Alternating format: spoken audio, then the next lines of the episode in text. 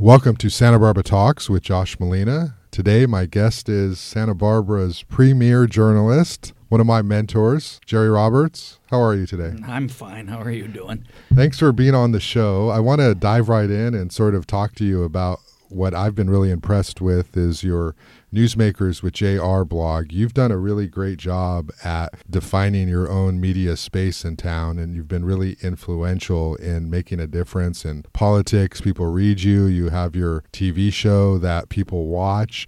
Talk to me a little bit about how that came to be and what you see your role being in this media landscape. Well, just, you know, to little chronologically, uh, I came to Santa Barbara in 2002 to be the editor of the Santa Barbara News Press, of which, of course, where we worked together and met each other. Um, and that all sort of imploded around 2006. Um, I was out of the newspaper business at the same time that the newspaper business was really starting to decline.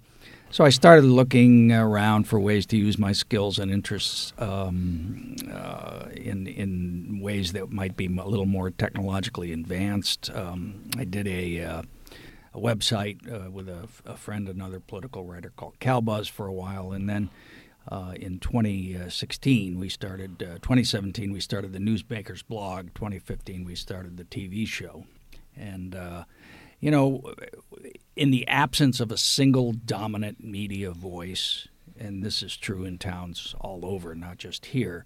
Um, you know, we've kind of lost that public square aspect of talking about politics and media and policy. And so I just, you know, really was looking for a way to contribute to the conversation. And I think the, you know, as you know, people, some people read Noozhawk, some people read The Independent, some people read Ed Hat. Um, and I wanted to first of all bring the reporters together, which is what I did on the on the TV show, uh, and kind of have a place where people could listen to conversation of people who were making the news, and then the uh, the blog kind of grew out of that. What sort of impact do you think you've had in the community? What do you what do you hear from people when they read one of your stories or they watch the show? What do they tell you? Well, you know, I'm not in the daily news business, so I don't cover a lot of events. I, I kind of am more like a dog with a bone where I get onto something and I really uh, try to cover it in depth and at some length. So I think in the mayor's race in 2017, you know, we paid for a real professional poll, um, which I think had some impact. Um, on the uh, on the uh, outcome of that race, and then I think you know the other reporters. I, I just try to make it fun for other reporters who are coming along. So I hopefully it you know kind of increases the amount and quality of coverage across the board. Um, you know, the school board. When I saw the school board was getting into some issues um, two years ago, you know, I kind of stayed on that story for a couple years, and lo and behold, we're getting a new superintendent. So uh, I try to have um, areas where there's a lot of interest. Obviously, I you know check my analytics and see what people are reading and what people are interested in, and then uh, you know just stick with that. And and it has to be something that I'm really interested in, which is mostly politics. So I do a lot of campaigns. I've always been struck with your big picture sweep, your take on things. I think in Santa Barbara, a lot of journalists can get sort of caught up in just writing for the people in Santa Barbara, but not necessarily looking at how things are working from a broader perspective, comparing it to other communities. Your experience in San Francisco is probably a big part of that. Can you talk to me a little bit about how you approach the news and what is newsworthy and how you write about something based off of your background and your experience? In San Francisco, we were covering nine counties. We were a very large regional paper. And so, whenever we had a story from San Francisco itself or Oakland or any smaller community, um, you know, we kind of had to explain why it would matter to all of our readers. So, I try to look at stories, you know, in two ways. One, you know, what does it mean to me as a you know person living in the in the neighborhood on the west side or the east side, and also how does this connect to sort of larger trends or things that are going on in the country and the world, um, and and so make those connections and try to put it together. You know, a lot of the, for example, controversies that we've had on the school board that you've covered, uh, you know, ethnic studies and uh, uh, implicit bias training and uh, the GATE program.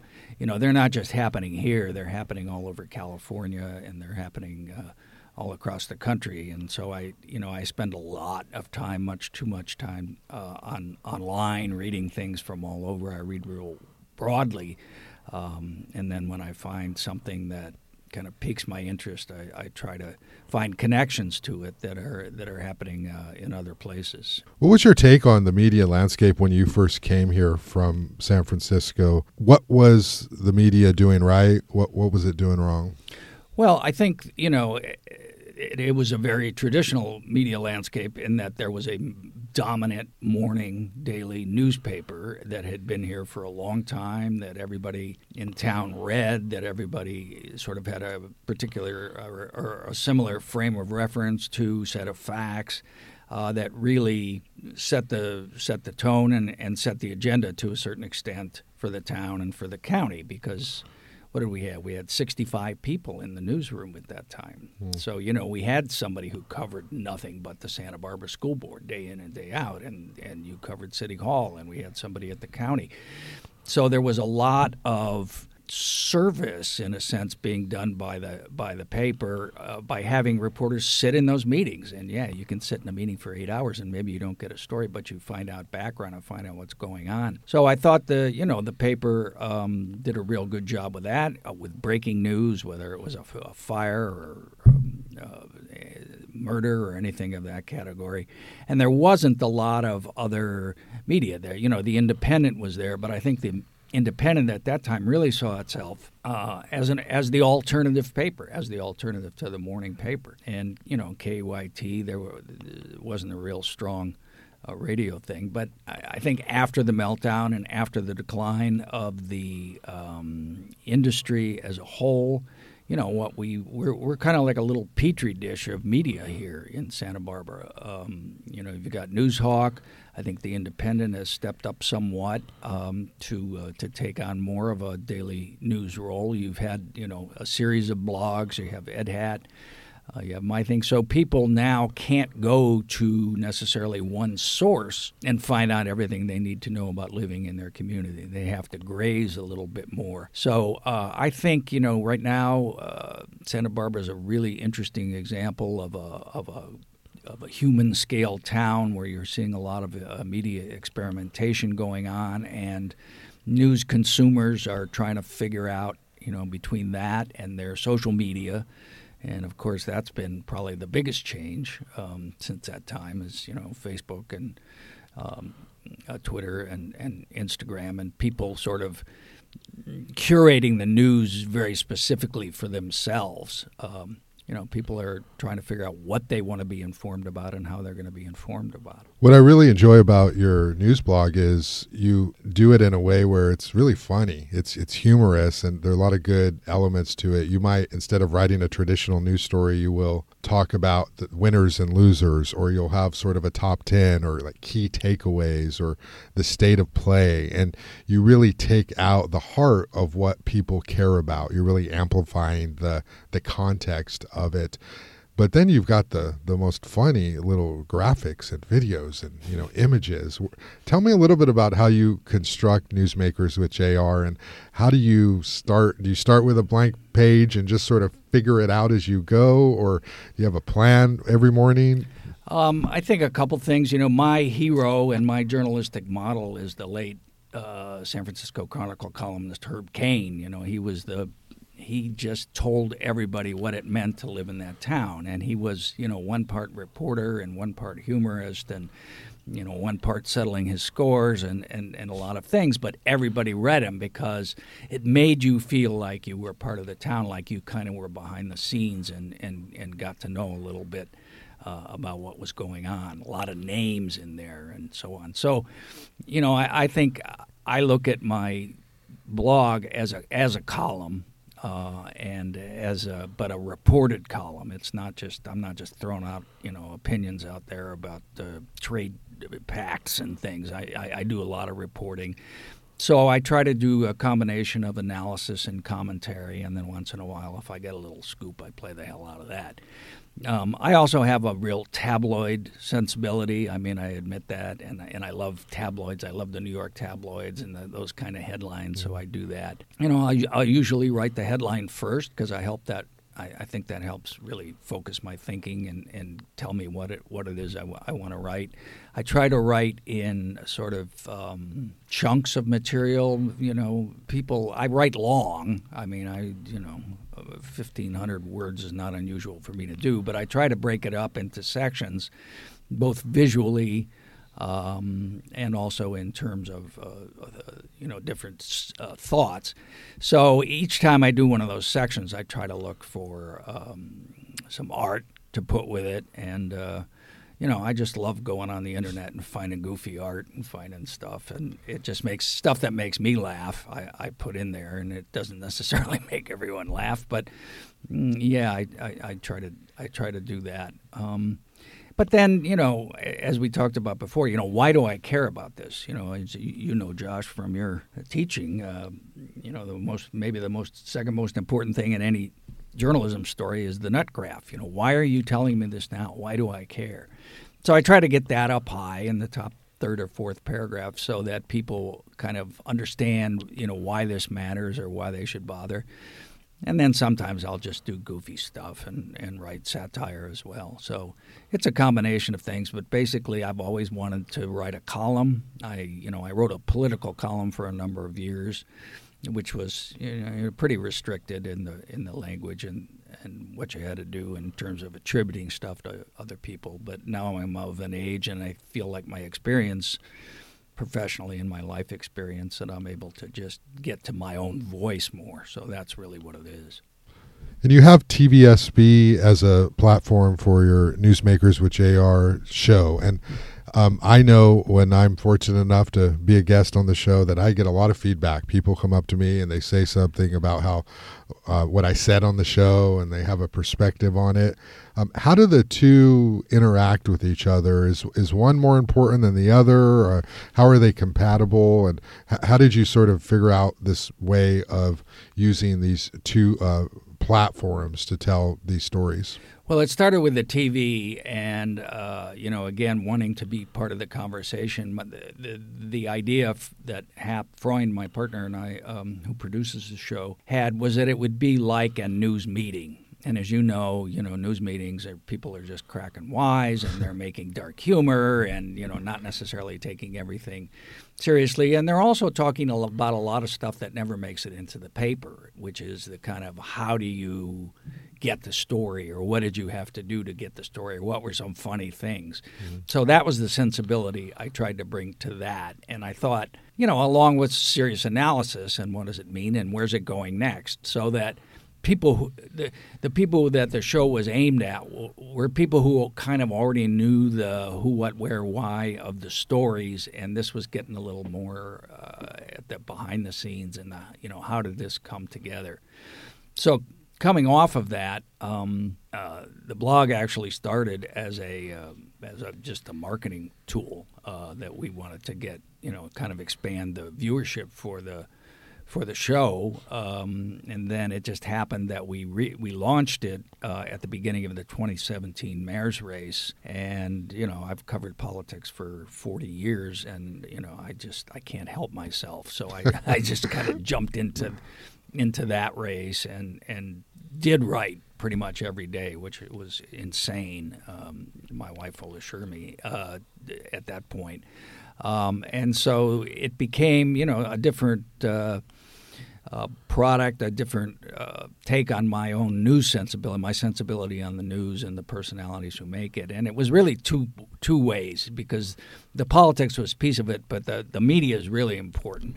And again, in this kind of fractured media landscape we have, I do try to curate everything locally. So, you know, I'll link to your stuff and I'll link to the independent stuff and sometimes I'll link to Ed Hat and, and I, I try to put a lot of hyperlinks into it uh, so that if people want to know, you know, the basics or they want to know more about it, they, they can go there. So it's kind of like my own little daily newspaper, I guess, in a way of uh, collecting material and putting it out there.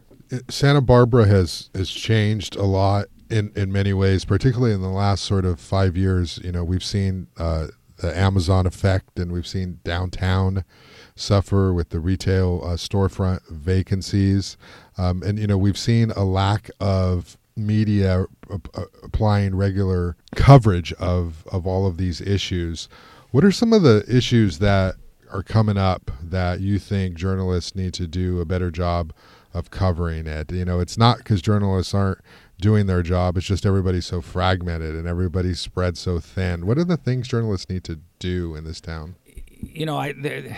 We, my wife and I, moved to San Francisco in 1971, and it was still a very human scale town. And there was a debate that went on for 30 years about what is San Francisco going to become. And the people who kind of wanted to keep things, you know, in, in a low key, uh, said, you know, that the economic interests were trying to Manhattanize San Francisco, and that's exactly what has now happened. And I think the tech industry and what's happened since the tech industry began to use San Francisco as a headquarters largely has been an extra dollop on that. Um, so, you know, I think the fundamental issues, well, there's a couple. One is wealth disparity. Certainly in Santa Barbara, very, very wealthy people and also uh, people who are really struggling to get by. In fact, I think. Uh, Santa Barbara County has the second or third largest wealth gap in uh, in, in, America, and uh, with that, we also have tremendous demographic change in who the population is and where the populations come from, and and what's happening with that.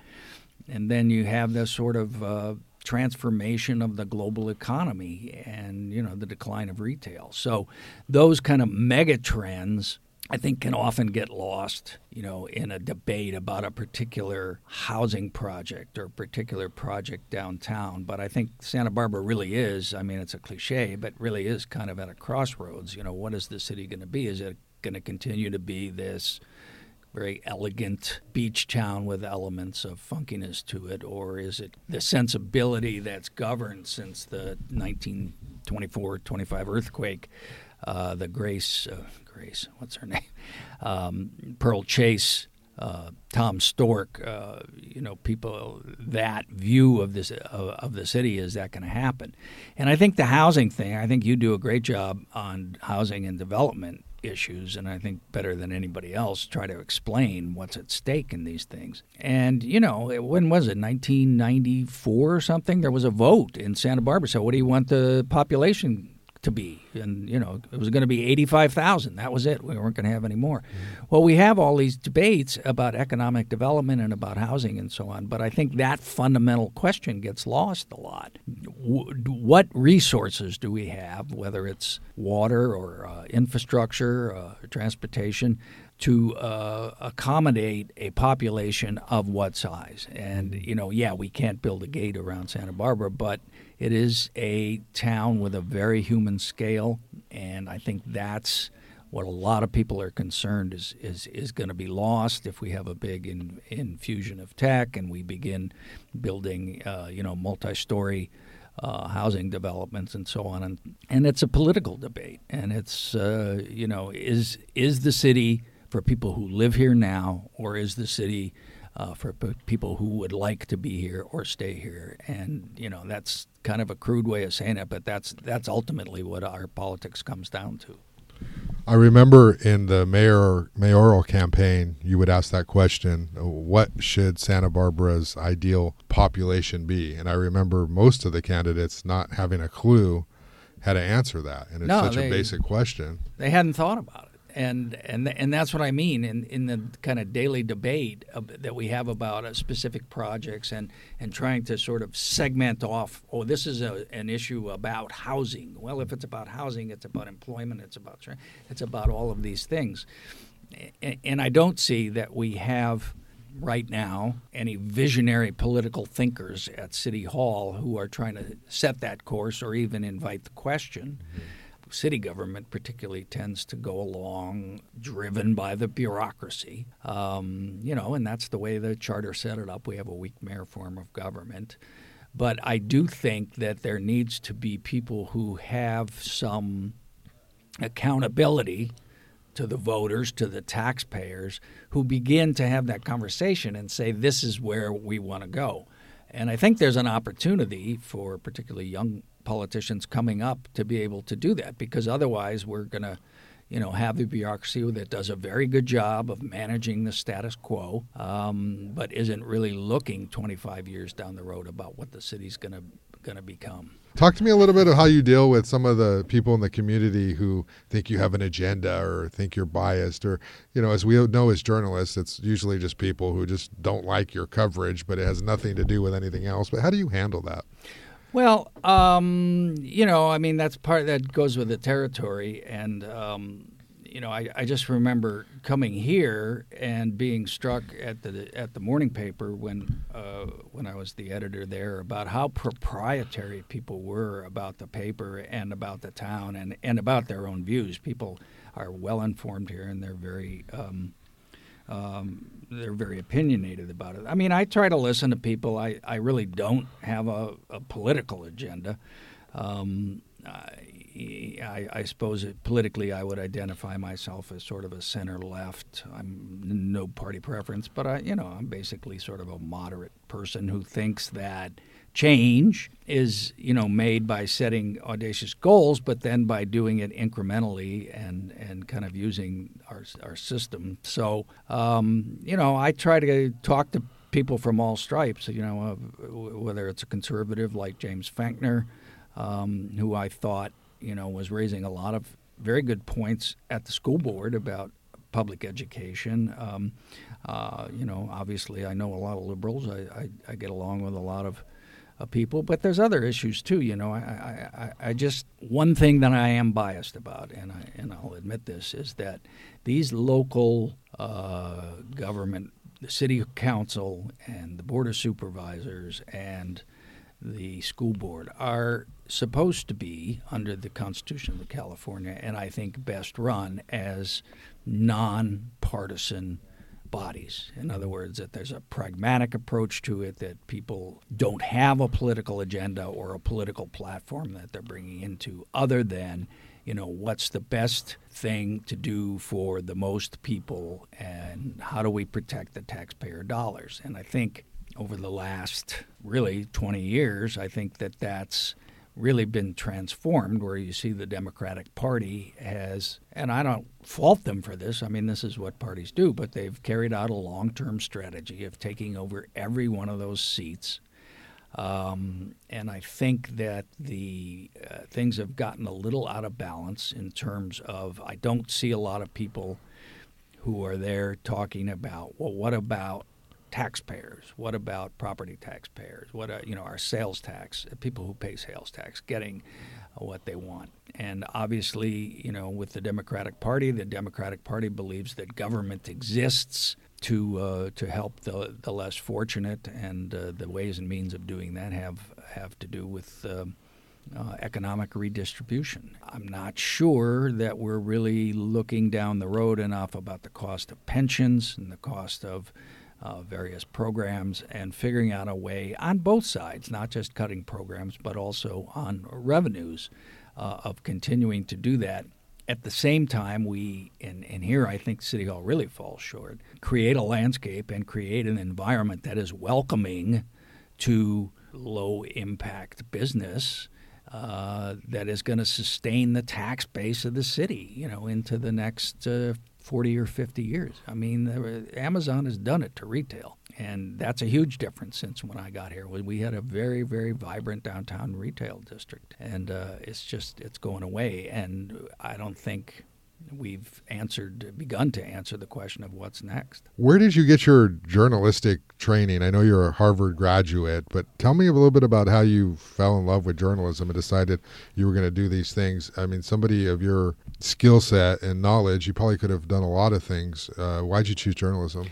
Well, I always liked to write. I was a sports uh, editor of my uh, high school paper, and then when I went to college, I had to work all the time, so I, I kind of uh, didn't do it for a while. And I was casting about. I was doing a lot of writing, but I was trying to write fiction. This is when I was 20, 21 years old or something, and it was very, very bad. Uh, it was it was so bad, um, and so you know, I just sort of posed the question to myself: Well, how can I how can I get paid for writing? So I actually just took a couple of courses at Adult Ed in San Francisco, and I got some things published, and then I caught on at the alternative paper in San Francisco, um, the the Bay Guardian, and it was great because uh, you can work as hard as you want, and they'll just take it. And I got to do a lot of different things. I got to cover politics, and I got to cover development, and I got to write travel stories, and it was just you know, I was just felt passionate. I just like going out and finding stuff out that people don't know about and also connecting the dots and then telling people about it.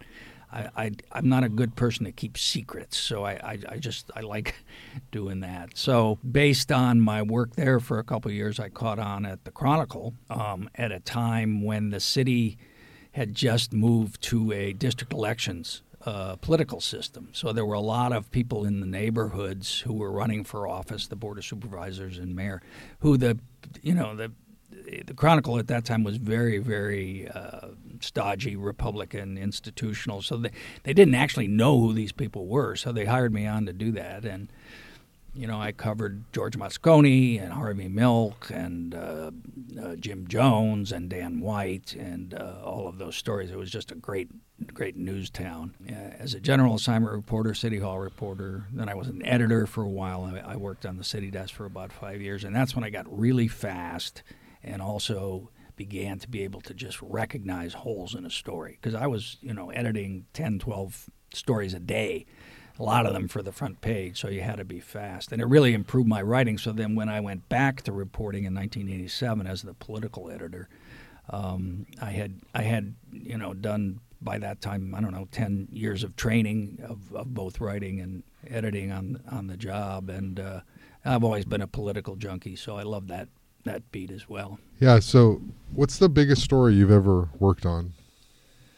Probably the. Um, the City Hall murder uh, assassinations in 1978, mm-hmm. uh, George mm-hmm. Moscone and, and Harvey Milk. I had, uh, as I say, I had covered that district election campaign, and Dan White was one of, as I recall, 13 people from District 8. And it was this collection of blue collar, mostly white Catholic neighbor um, neighborhoods that had been kind of forgotten, you know, didn't really have a voice at City Hall. And Dan was a uh, cop and then a fireman, and uh, he was angry. He was angry about the uh, influx of gay people at that time into San Francisco. So that set of elections, because Harvey Milk was running at the same time, you know, you could now, in retrospect, you know, sort of see all of the simmering cultural and social and economic conflicts that were going on, and then uh,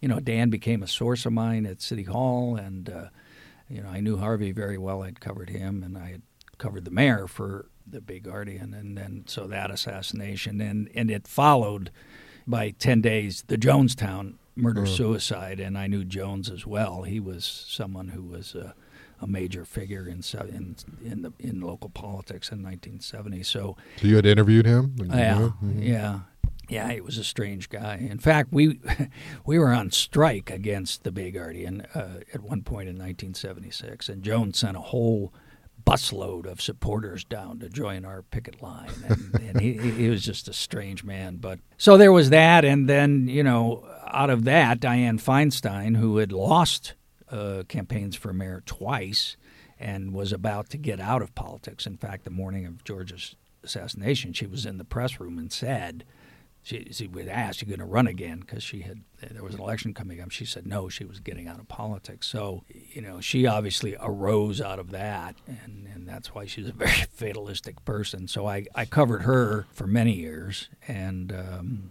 as a candidate, as a supervisor, as a mayor, and uh, wrote a book about her um, and tried to tell the story of San Francisco of that era from from the perspective of her as a as a major figure in it. Um, so, you know, kind of all of those things collectively, I guess, would be the. And then, of course, you know, Patty Hearst being kidnapped in the middle of it, and uh, you know, the New World Liberation Front. One of my first stories, the Chronicle, if you just one minute, was there was a series of bombings. This would have been 1977, 78 by a weird underground group called the NWLF, the New World Liberation Front, and they had blown up PG&E substations and a couple of other things, and they had threatened to blow up the opening of the uh, opera. And the opera opening in San Francisco is this huge social event of the season, and the Chronicle, you know, had like ten reporters on it, you know, covering what everybody was wearing and what the music was and who was conducting. It was it's just a big social thing. So I was uh, working nights. I was just uh, uh, probably there a couple months, and so they needed somebody to go stand in the uh, back of the opera house in case there was a bomb, and, and and call in. And they figured I was the most. You know, they, they, they could do best without me, so that I was dispatched to do that. oh man, well, it sounds like you uh, you've done so much, and you're able to bring that to this this community. So I appreciate you uh, having uh, Well, taken the time to. Thanks for having me. I right. appreciate it, and good luck with the venture. All right, thanks, Jerry.